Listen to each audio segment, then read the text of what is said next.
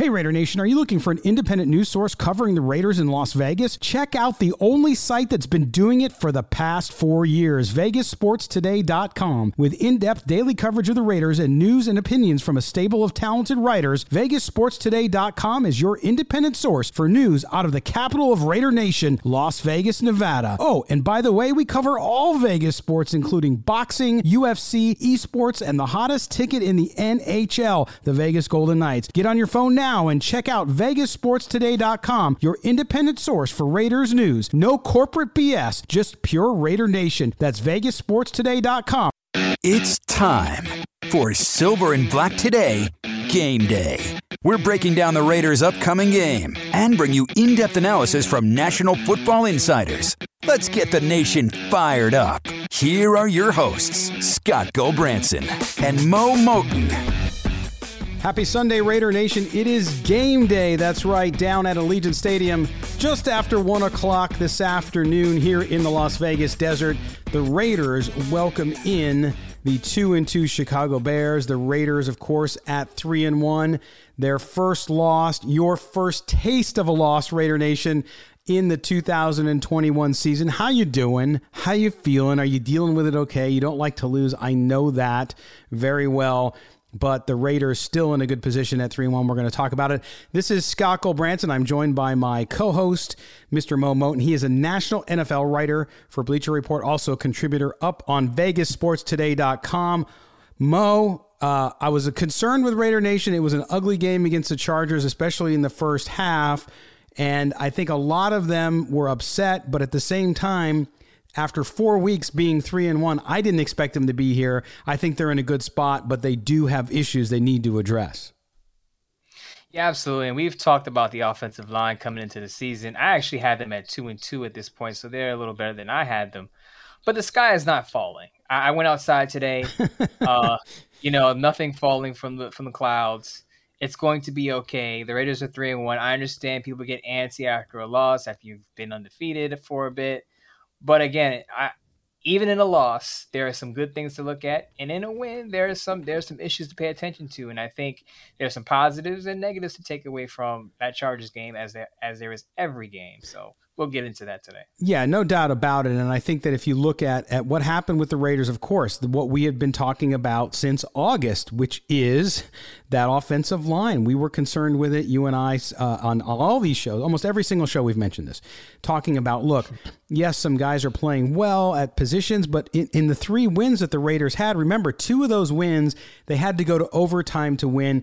In all three wins, their offense started slow. And so you knew, and we talked about last week here, Mo, saying that, listen, if the Raiders are going to go down to Los Angeles and beat the Chargers at home in this big AFC West game, they were going to have to come out quickly on offense and they were going to have to play four quarters of offense. We got two out of them. Right. We still haven't seen a complete game from this Raiders team yet. We, mm-hmm. We're seeing a quarter here, a quarter there, a half here, a half there. If they can just play a good game from start to finish, they'll be fine. I believe they have it in them. But as we've heard on on Thursday, there could be some changes to the offensive line and for the better as well. Yeah, no doubt about it. I mean, we, we, know uh, going back to Thursday that they moved Alex Leatherwood inside to guard and put Brandon Parker at tackle. And of course, everyone had been asking for that all, all week long, right, Mo? They said, hey, move him, give him a break, put him at guard. And then when you hear Brandon Parker, then people, oh, God, you can't put Brandon Parker there. And it's like, it's like, what do you guys want? You want like this mystical creature to come down from Black Mountain outside Henderson there and jump into the offensive line and say, I am now the offensive line. No, I mean, look, the Raiders have problems. They're going to have to piece it together. It, I, I, as I said early on in the season, I don't think Richie Incognito ever plays a game again for the Raiders, and he's not proven me wrong yet. Uh, and so they're not. There's no magical cowboy offensive lineman going to ride into the Vegas desert on the Mojave on some uh, black horse to, to come in and save this team on offense, Mo. They're going to have to figure it out. They have they haven't gone out and gotten any free agents of substance yet. Not that there's a lot of guys out on the street, but if you're in charge, if you're Tom Cable, what are you going to do right now, knowing the problems you have up front? Look, I'm not calling any mythical creatures in to play right tackles right now. Right tackles don't grow on trees or anything, but I, I have a real honest solution. I would actually bring in Rick Wagner. and I've ah. been campaigning for the Raiders to sign Rick Wagner from the from the offseason because he filled in at right tackle for the Green Bay Packers last year and he played well. I believe he only gave up three sacks and 757 pass blocking snaps. So this is a guy that's that's available who's a natural right tackle, and you can plug him in right away. And I'm sure he would be better than what the Raiders have right now in Alex Leatherwood and Brandon Parker. Yeah, no doubt. Let's talk about Alex Leatherwood because, um, you know, the one thing I will, I, I, listen. I love Raider Nation. Not all of them love me, but I love them anyway. And when I look at this and I, I see how fans react to young players now, and this isn't just Raider fans, so I don't mean to pick on them. You, you see it all over the NFL. Alex Leatherwood's a bust after four games, apparently, right? and we heard this about Kolton Miller three years ago. Remember that? Uh, now, very different situations. I think comparing them is dangerous because they were different situations. But at the same time, I think the, the, the, the play that they've seen and the struggles that they've had are comparable. I know there's some people out there defending, well, Kolton Miller was on a bad team, so you can't. No, listen, this Raider offensive line is not better than it was back when Kolton Miller joined it. Okay, and so so I, I kind of dismiss that. But Mo, this this this quick move. Now he's playing out of position. Do people not realize this? I don't think they weigh it heavily, and I've been screaming this from the beginning. Once they drafted Alex Leatherwood, I've been saying, look he has not played at right tackle mm-hmm. at, at, Alabama. He didn't play at right tackle at Alabama. He played right guard and then he moved to left tackle. Right. So you're asking an offensive lineman to learn a different position, then go up against Justin Houston, TJ Watt, and Joey Bosa in three of his first four games. Yeah. Now, I think veteran offensive linemen would struggle with that slate, let alone a guy coming out of college learning a new position. And I just want to throw out something really quick. I've read and listened to a bunch of veteran offensive tackles in the league, and they said it is not a seamless transition to go from left to right or right to left tackle. Mm-hmm. George Fant of the Jets said it's like a pitcher throwing with his other hand. I've heard other veterans say it's like writing with your non-dominant hand. It is not every offensive tackle is able to just switch from one side to the other, and it's obviously difficult for Alex Leatherwood right now. Yeah, and I, this goes back to a discussion we had uh, uh, after the great uh, Tanner Muse fiasco, right? Which was uh, you can blame the player sometimes, but you can't blame the player for where they're drafted. You can't blame the player drafted as a first round draft pick and then asked to play a position they don't play. So, so again, I I, I think all the blame is going on the player, and I look at the personnel decisions made by Jon Gruden and Mike Mayock over drafting a right guard and asking him to play right tackle as a rookie in the NFL. Oh, by the way, on a line that's not very good with a center that's unproven and has not played well either. And so, so that whole thing up there is a mess, and that whole thing has to be figured out. I know Tom Cable does the best that he can. I don't necessarily have anything against him. If somebody gives you uh, materials, if they give you brick and no mortar and tell you to build a wall, your wall is not going to stand very long. So, so to me, this is a this is an organizational issue, right? This is something we knew coming in, and you were hoping and praying, and sometimes the guys play well, and sometimes they don't. But I think it's very unfair uh, of the way that I think people are judging Alex Leatherwood and saying that the Raiders made a mistake in drafting him, uh, just like they made a mistake in drafting Johnathan Abram to play free safety versus play box safety where he's at now. Am I wrong on that?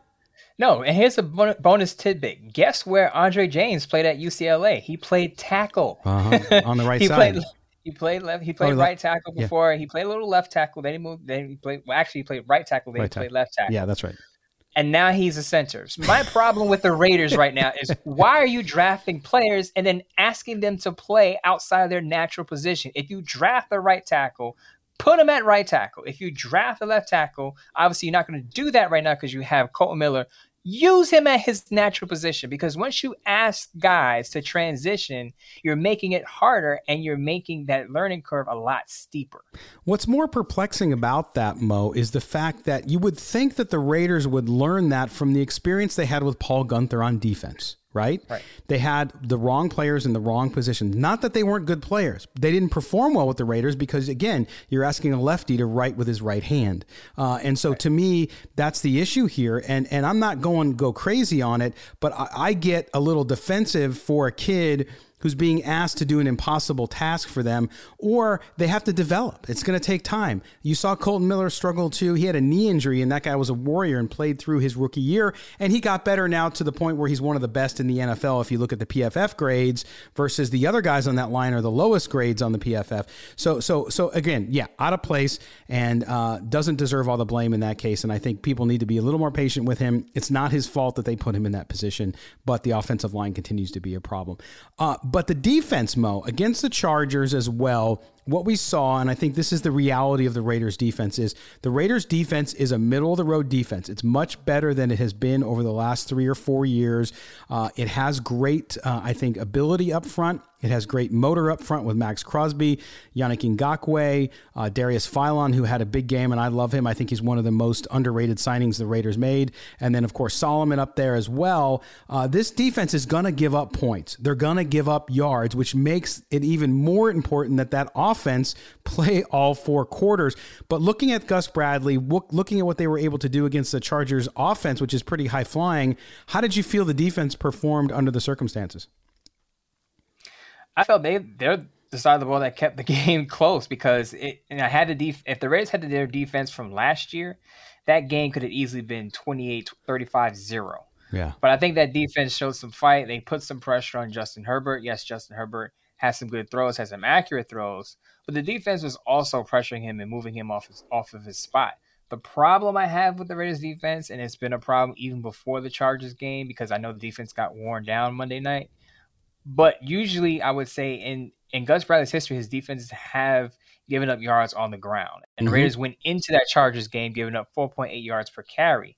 Right now, they're ranked 29th, giving up 4.9 yards per carry. So they have to patch up their run defense. I know they're good at uh, pr- pressure in the pocket right now, but they're going to have to plug some holes because if the Bears are gonna are gonna help Justin Fields, they're probably gonna run the football even without David Montgomery. Mo, when you look at that and you try to diagnose why they're struggling against the run, I mean a little bit of a scheme, but you look at that linebacking corps which has improved, right? With with uh, Perryman back there, with Cory Littleton, who's having a much better year than he had last year.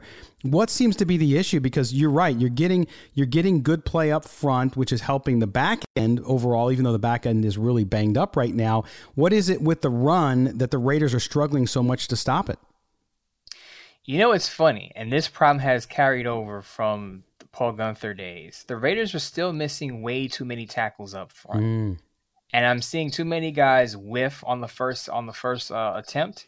I've seen John Abram. I've seen Cory Littleton. I've seen guys on the defensive line whiff, and then you see the running back get another four or five yards.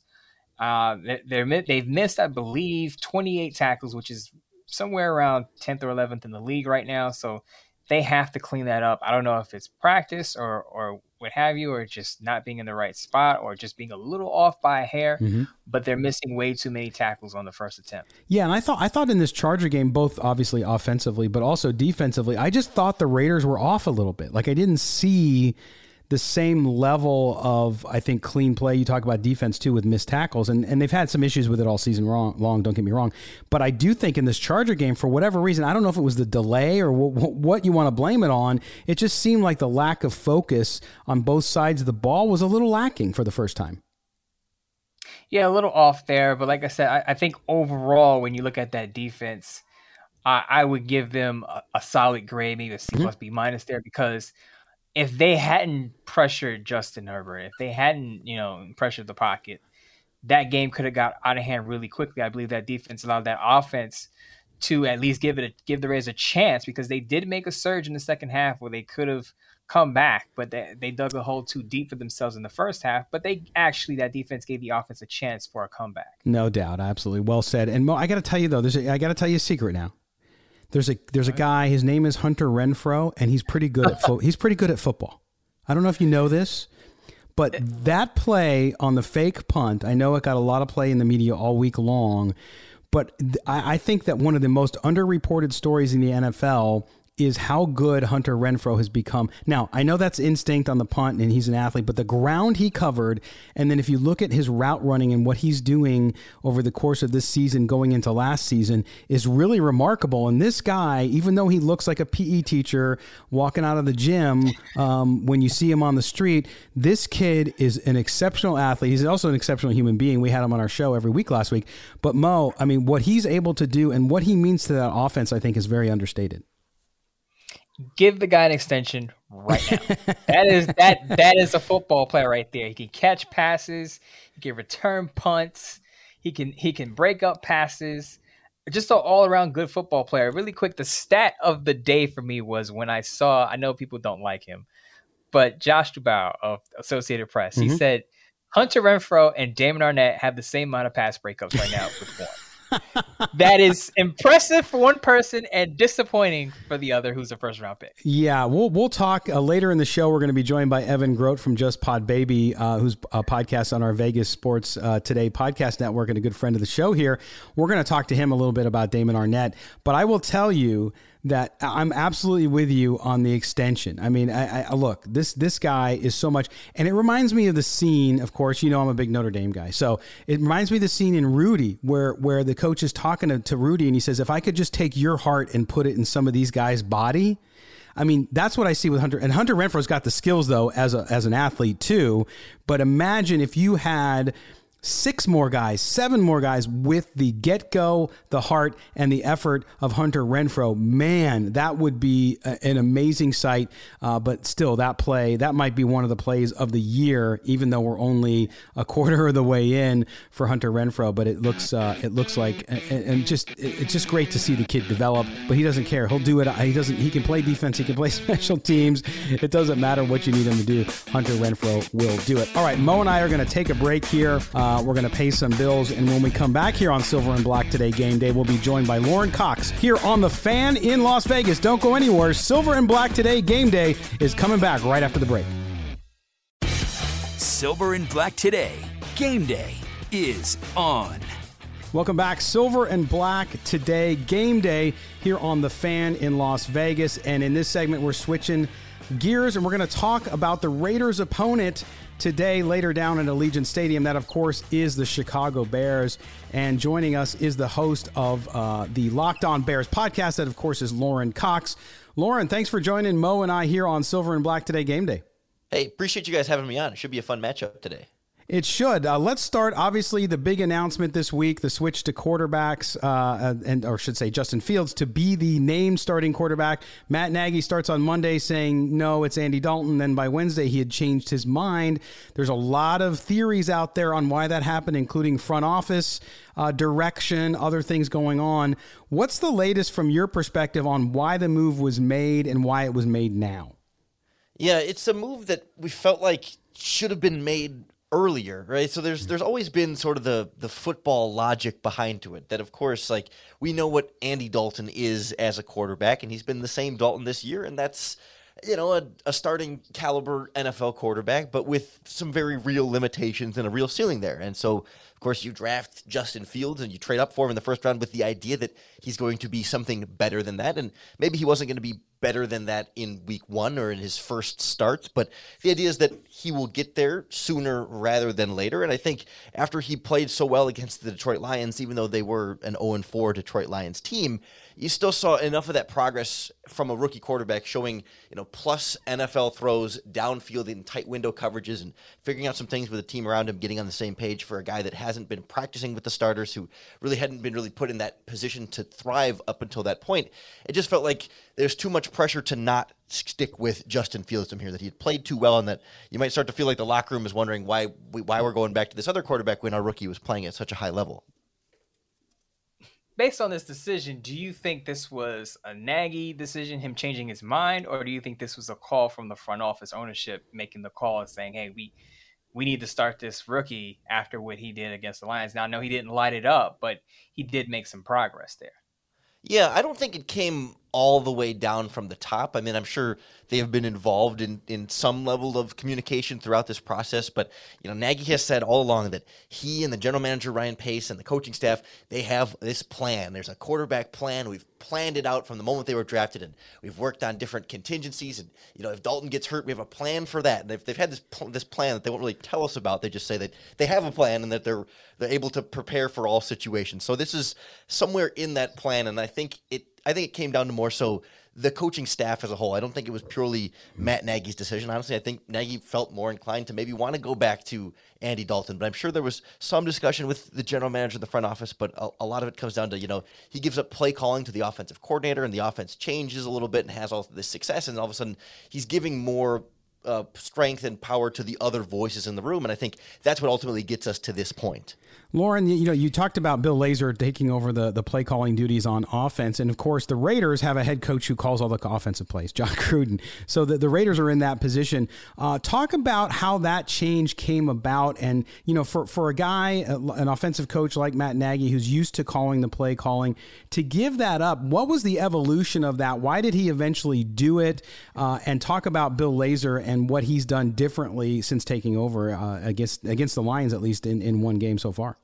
The weird thing is that this is the second time in the last two seasons that mm. Nagy has given up the play calling duties to Bill Lazor. It happened last season after the Bears had lost five or six in a row, and they finally came out of the bye week and said, "You know what? We got to do something different. Let's let's let this guy try." And of course, they turn around and play some lower quality opponents in the process, but offense changed quite a bit then and got success.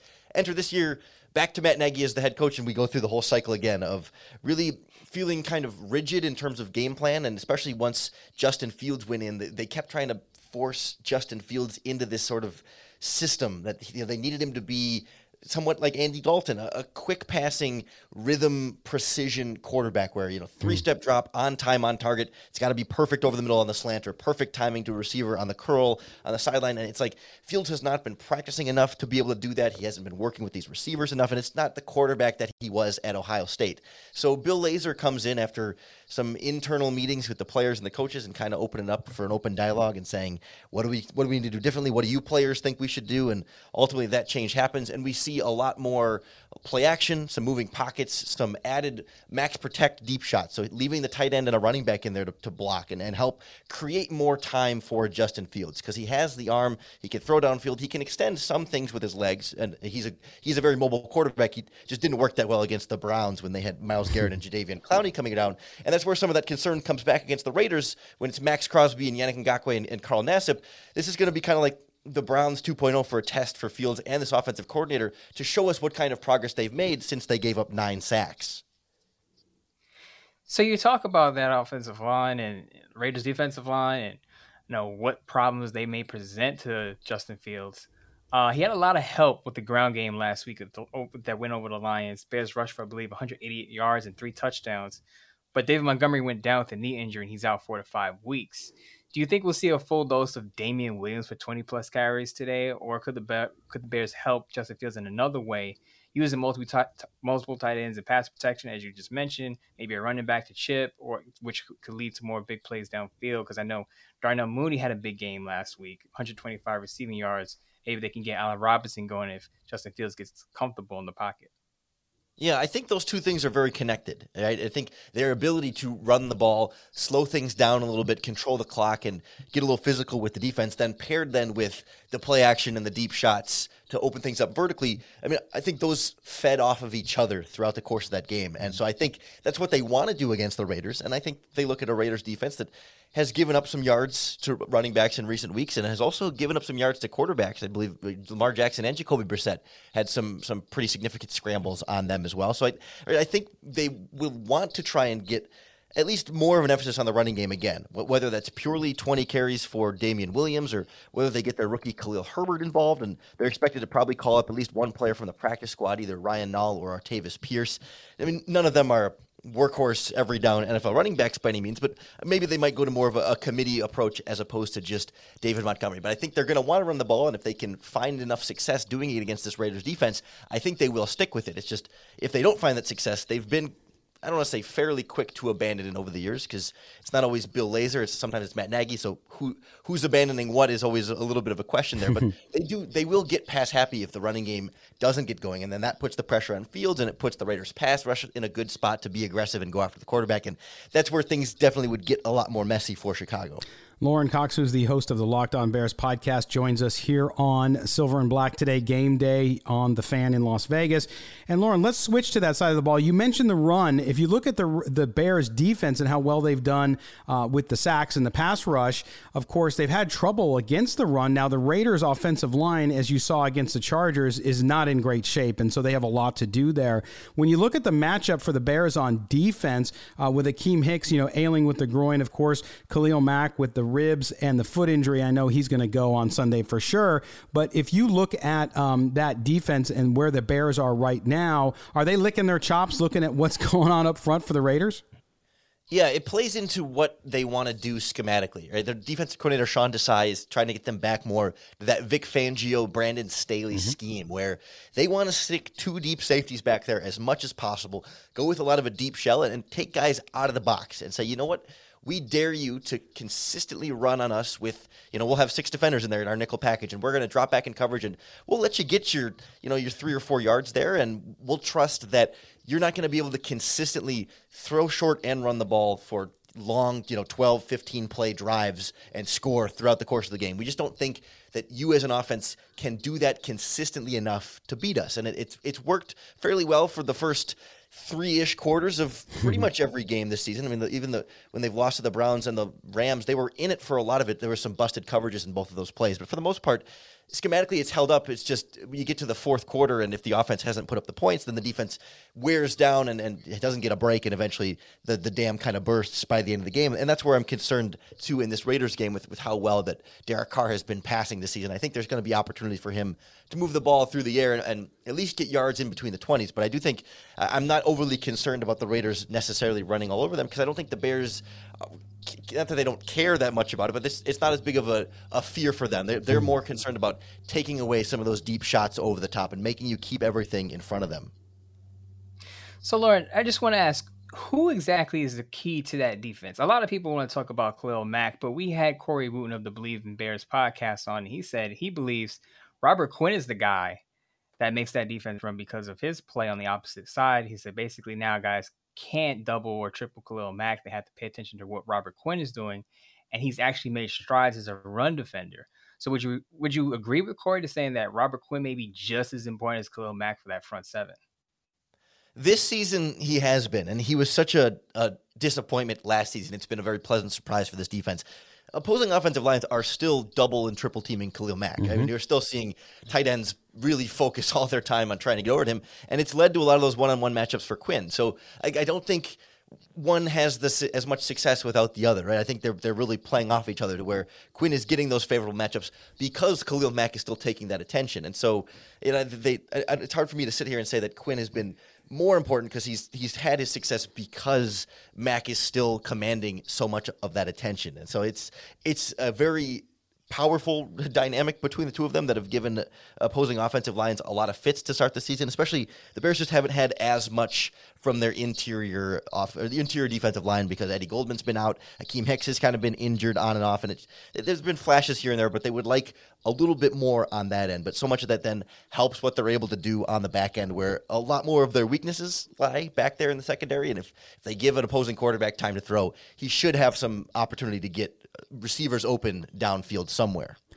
Lorin, let me ask you this. So we go back up to the 50,000 foot level and we're talking about the Bears and where they're at. I thought they were getting a lot of negative press because of the quarterback situation and because of the offense at times, even though, look, they're two and two um, and, and they're not anywhere near being out of the NFL season. Uh, they've had some really good flashes. But overall, the organization, where Matt Nagy's taking this team, how's the overall mood in Chicago with Bears fans and with you that cover them day in and day out uh, about where the organization organization's headed, the personnel they have, and the plan they have in place? So the win against the Lions last week, and now naming Justin Fields, has gone a long way toward building back some of that confidence from the fan base. But eh, the, the, the large majority were ready to fire Matt Nagy after they lost to the Browns. And I mean, it was it was change the head coach in the middle of the season, change the general manager, blow it up, build around Justin Fields, get a new coach there.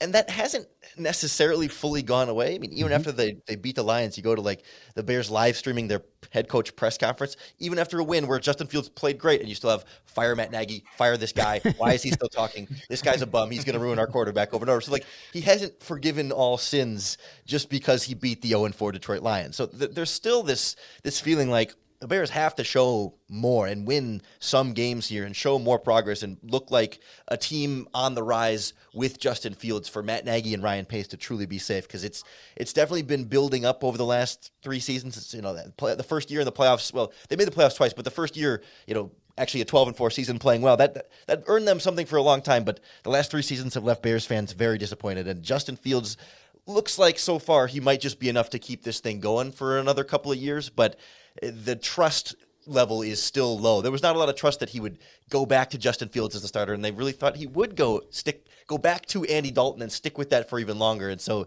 it's it's very a very damaged relationship still. So really quick, uh, I just want you to look into your crystal ball. Big picture is is Matt Nagy back next year? Is Ryan Pace back again? Because I know he's he's uh on the last year of his deal, and Matt Nagy has one more year. Do you see them both back? One of them back? None of them back? What do you see?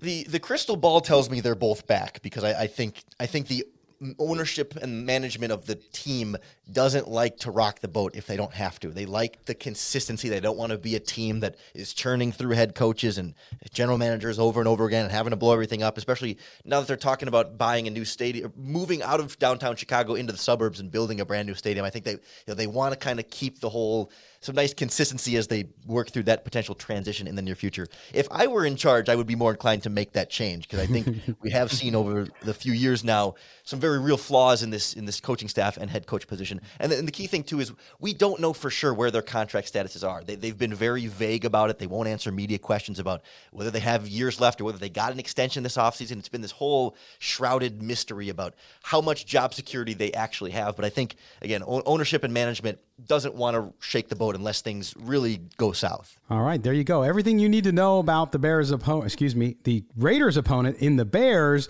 later this afternoon out at Allegiant Stadium. Lorin Cox from the Locked On Bears podcast. Lorin, thanks for being with us today, man. We really appreciate it. Enjoy the game. Hey, appreciate you guys having me on. Hopefully, we don't have to see backup quarterbacks like we did last time this team played. there you go, Lorin Cox. Thanks, Lorin.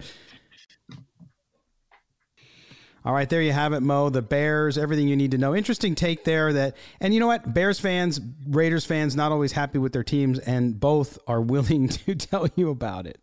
Mm-hmm. Uh, very interesting call. Very interesting. He's willing to make the change, but he doesn't think it's going to happen. Right. Uh, I, I don't know how that's going to pan well, out, but the Bears are going to need to make the playoffs. Yeah, we'll we'll we'll talk a little bit more about that too uh, when we come back. We're going to take a break now here on Silver and Black today game day. When we come back, Evan Groat, host of the Just Pod Baby podcast, will be with us. You're listening to Silver and Black today game day only here on the Fan, Las Vegas.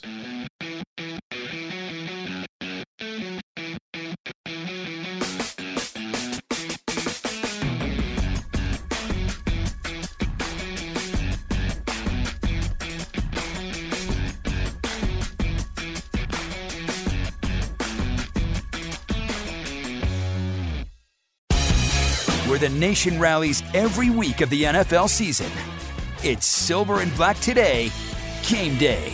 Welcome back Sunday morning. How's the coffee? How's the scone? Yeah, if you're a West Coaster, you got the little scone, your pinky out drinking your coffee, right? No, just kidding. This is Raider Nation. We don't do that, do we? Maybe we do.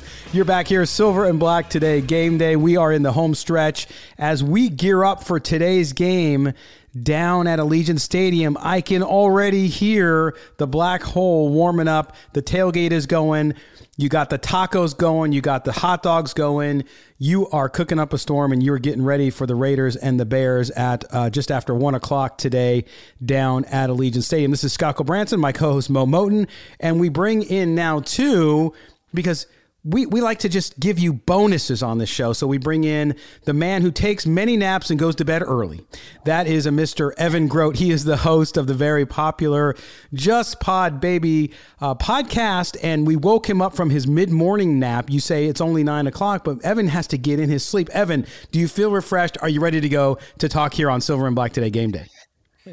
Well, well, first of all, I'm glad to be on here with you guys. Say I'm a big fan of the show, and I must say because I like to go to bed so early, I'm often up really early at the crack of dawn. So yeah. I'm ready to go. I'm excited for the game today, and I'm really looking forward to it. That's good. So we we got we got the three amigos here, and we're going to talk Raiders football. And of course, we're focusing on the game. We just got done talking to Lorin Cox from the Locked On Bears podcast. He gave us an in depth view of that. But but Evan, I want to back up. Mo and I were talking about earlier in the show the Raiders offensive line, the state of the Raiders, because I don't know. I think there's some people who the sky is always falling. So every time the Raiders won a game and got to three and zero, oh, they were waiting for the other shoe to drop. Then you had the other part of the the the, the uh, fan base who thought that they were going to go 17 and 0, and then you had I think most of us in the middle who were more realistic. Uh, but clearly, this first loss now puts a little more pressure on them, I think, to to win this home game against the Bears. But what was your impression overall? I know you talked about it on the podcast, but what's your overall impression of where this team is at three and one after four games? Yeah, you know, I, I got to be honest. I, I, I, didn't see a three and one start coming. Um, you know, I predicted this team to go nine and eight when the season first mm-hmm. started. So I'm, I'm, I'm very satisfied with a three and one start. But you know, I think what we have seen here is that because of the, the the winning that's occurred, it's really kind of masked some of the the imperfections with this team. I know that you guys have talked a lot about it yourselves on your show, but the offensive line it continues to be a a big concern for me. Um, I, am sure many of the listeners out there are aware of the Pro Football Focus grades that uh, that these offensive linemen currently have right now and you know it's it's a big concern. And uh, you know there there was a, a, little bit of a shakeup this week that we saw uh, occur uh, during practice with the offensive line. It looks like uh, Alex Leatherwood is going to be bumped inside to guard and, and Brandon Parker is going to get a shot uh, outside at right tackle. So you know will that be the fix that this offensive line needs? You know time will tell. But um, as of right now I, I'm supportive of the uh, of the idea of of you know looking into some other options because right now they don't have a whole lot of options and and, and I think the way the team is playing right now, uh, you know they're set up to make a little bit of a run here. The schedule looks favorable, so I, I don't think they can they can mess around here and uh, you know wait for a, a, young right tackle or a young center to to develop. They got to make some changes right now that can help them win right now. Or or a center Evan, a, a, center that's a veteran that you gave too much money to, even though he's never played the position. Scott's throwing shots. But Evan, um, we're, we're friends here, right? Evan, we're buddies here, right? We, we text each other all the time. You don't have to be politically correct about this. How do you feel? How do you tell the fans, tell Raiders fans, how do you really feel about this offensive line? Are you confident in Brandon Parker? Do you think Alex Leatherwood should move inside, or do you think they should have gave him more time, being that he's not playing in his natural position? Well, you know, I I don't feel great about uh, the move with Brandon Parker. I, you know, I've never really trusted him. He's been, you know, a, a, backup with this team since he was drafted in 2018. He's he's underperformed as a third round draft pick. I think the expectations for him were a little bit higher. And, and he's never really developed into that guy. And so I, I don't feel real comfortable with him at right tackle. And I think many fans out there assume that because they're moving Leatherwood into guard, that this line is automatically you know, it's automatically going to improve. And I, I don't think that's the case. I still think there's issues at left guard with John Simpson. He's he has not been great this year. Uh, you talk about the center, Andre James. He has a long ways to go, in, in my opinion. And I think it's time we start having the conversation about looking more at Nick Martin, the backup center, who at least has some experience uh, in the league, and maybe that gives time to Andrew or Andre James to you know develop a little bit more. Um, but yeah, I mean, I, I, still think it's a big concern, despite the the changes that we might see. I, I still have concerns with this offensive line. No doubt about it. I mean, and, and I have to go back to the personnel decisions that Mo and I talk about all the time here as well, which is you spent money in places uh, and and you didn't improve that offensive line, you know, other than going out and getting Alex Leatherwood, of course, spending draft capital there. But I, I want to talk about some guys. You know, Karl Joseph, you had to guarantee money. So we we've talked about that here, where you cut guys, you got rid of guys, or you have guys who are playing, making money that aren't contributing. Meanwhile, you have that hole on the offensive line, protecting your franchise quarterback at least for the moment and and you have in this offense that has to score points, but you're unable to do it. Which brings me back to guys you're spending money on. So let's do a little roundtable here. I want any Mo Evan explain to me Kenyon Drake. Explain to me why you spend the money on a running back and he gets no carries. Explain to me why yes he's good in the passing game and you use him, but why the hell did the Raiders do this if they're not going to use him? Well, first of all, I feel bad because I've recommended Kenyon Drake to plenty of Raider fans and Evan. Uh, Evan asks my fantasy advice every Sunday morning. By the way, I'm I'm hoping for my cut when he wins the pots. So just and putting I, that and out I'm there. three But and one. I'm three and one right now, so it's good. advice. nice.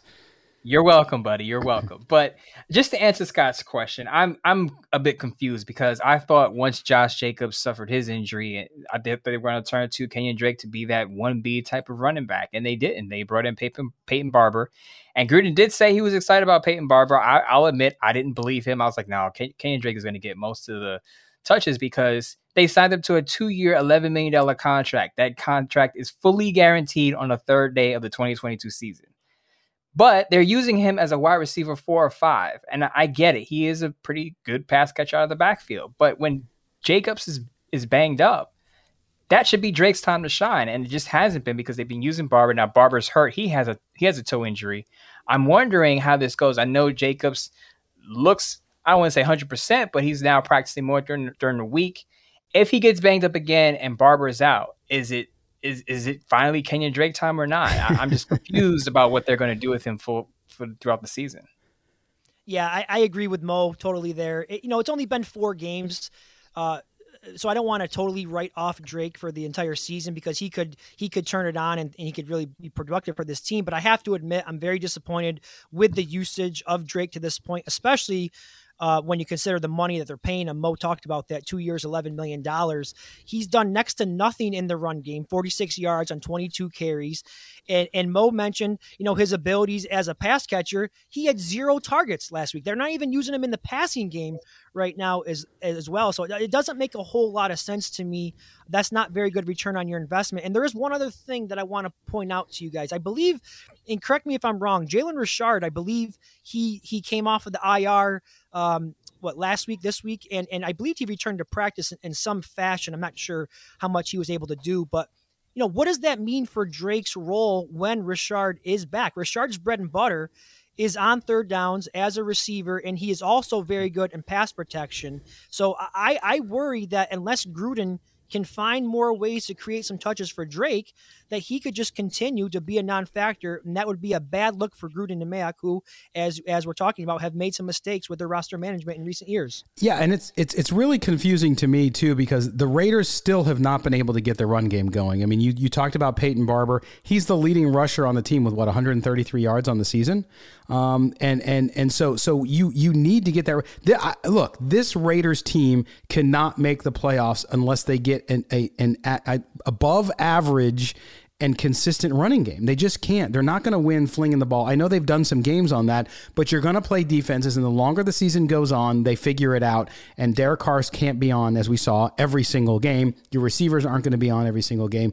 You're going to face teams, even though the schedule is favorable, like you guys said, you got to establish the run game. That's so key to Gruden's offense and his philosophy that if we go, I, I, I'm fearful that if we go into the fifth week of the season against the Bears today, and they're unable to run the ball at all again, that's not going to bode well for the rest of the schedule, especially inside the AFC West when you got to face the Chargers again, you got to face the Chiefs, and you got to face the Broncos. Yeah, and you know what? I think if we're being honest as well about the offensive line, it, it, maybe it's just me, but I think the, the run blocking is being overlooked. And I think everyone's kind of hyper focused on mm-hmm. the struggles that they have in pass protection. And I think it's because you know we see sacks and we mm-hmm. saw we see the quarterback you know being flushed out of the pocket and whatnot. But the rushing offense, the rush block, the running uh, game blocking is uh, is not very good as well. In fact, the Raiders offense is ranked 27th in the league right now as far as uh, game rushing yards per game. And uh, if anyone out there is into pro football focus grades, they have Las Vegas ranked last in run blocking with a grade of 34.2. So things need to get better in a hurry. Wow, that's incredible. Yeah, and, and, and again, that's how the Raiders offense gets going. Of course, so much time is spent on talking about the greatness of Darren Waller, talking about Henry Ruggs and his ability to get downfield, and of course, Bryan Edwards, who didn't get much of a sniff in the game against the Chargers with the offense not going, uh, even though he was open a couple times. And so you look at this offensive team and what they're doing, they've got to get consistent, and they got to fix that. I don't know, to your point, Mo, they got to fix it uh, internally and and they got to work with what they have. And if they don't feel confident in what they have, then they got to go out and and look for a guy uh, who could help them if there's anybody out there like Rick Wagner, like you talked about uh, before. And so so that's what that's what concerns me with this one. Now we look at this game, guys, coming up against the Bears later today here in Las Vegas, and you look at the Bears defense Evan, and I'll start with you on this one. You look at that Bears defense with Khalil Mack, of course, they have some injuries uh, with Akiem Hicks has been hurt with a groin. I don't know if he's going to go today. I would anticipate, even though he's been banged up, that you'll see Khalil Mack because he's motivated to play the Raiders always. Um, and and and that ability of that that team to get to the quarterback mixed with the Raiders' struggles up front. Um, a lot of fans seem to be confident that the Raiders are going to beat the Bears, but I think this is going to be an ugly, close game. Yeah, I, I you know I, I, think it's a close game as well. I know the line uh, is around five, five and a half right now with the Raiders as the favorite. Uh, but I don't I, I, don't think anyone should be overlooking this Bears team. I, I've looked a little bit closer into them as as the game has gotten closer, and I've been very impressed with with uh, a couple of their wide receivers, uh, Darnell Mooney, uh, as as well as uh, Allen Robinson. As long as that offensive line of the Bears can give uh, Justin Fields some time, he can he can push the ball downfield. That's one of his strengths. He's got a nice big arm, but um, you know, as you mentioned, the defense of the Bears also very good. Uh, we're still kind of waiting to, to see what's going to be going on with Akiem Hicks.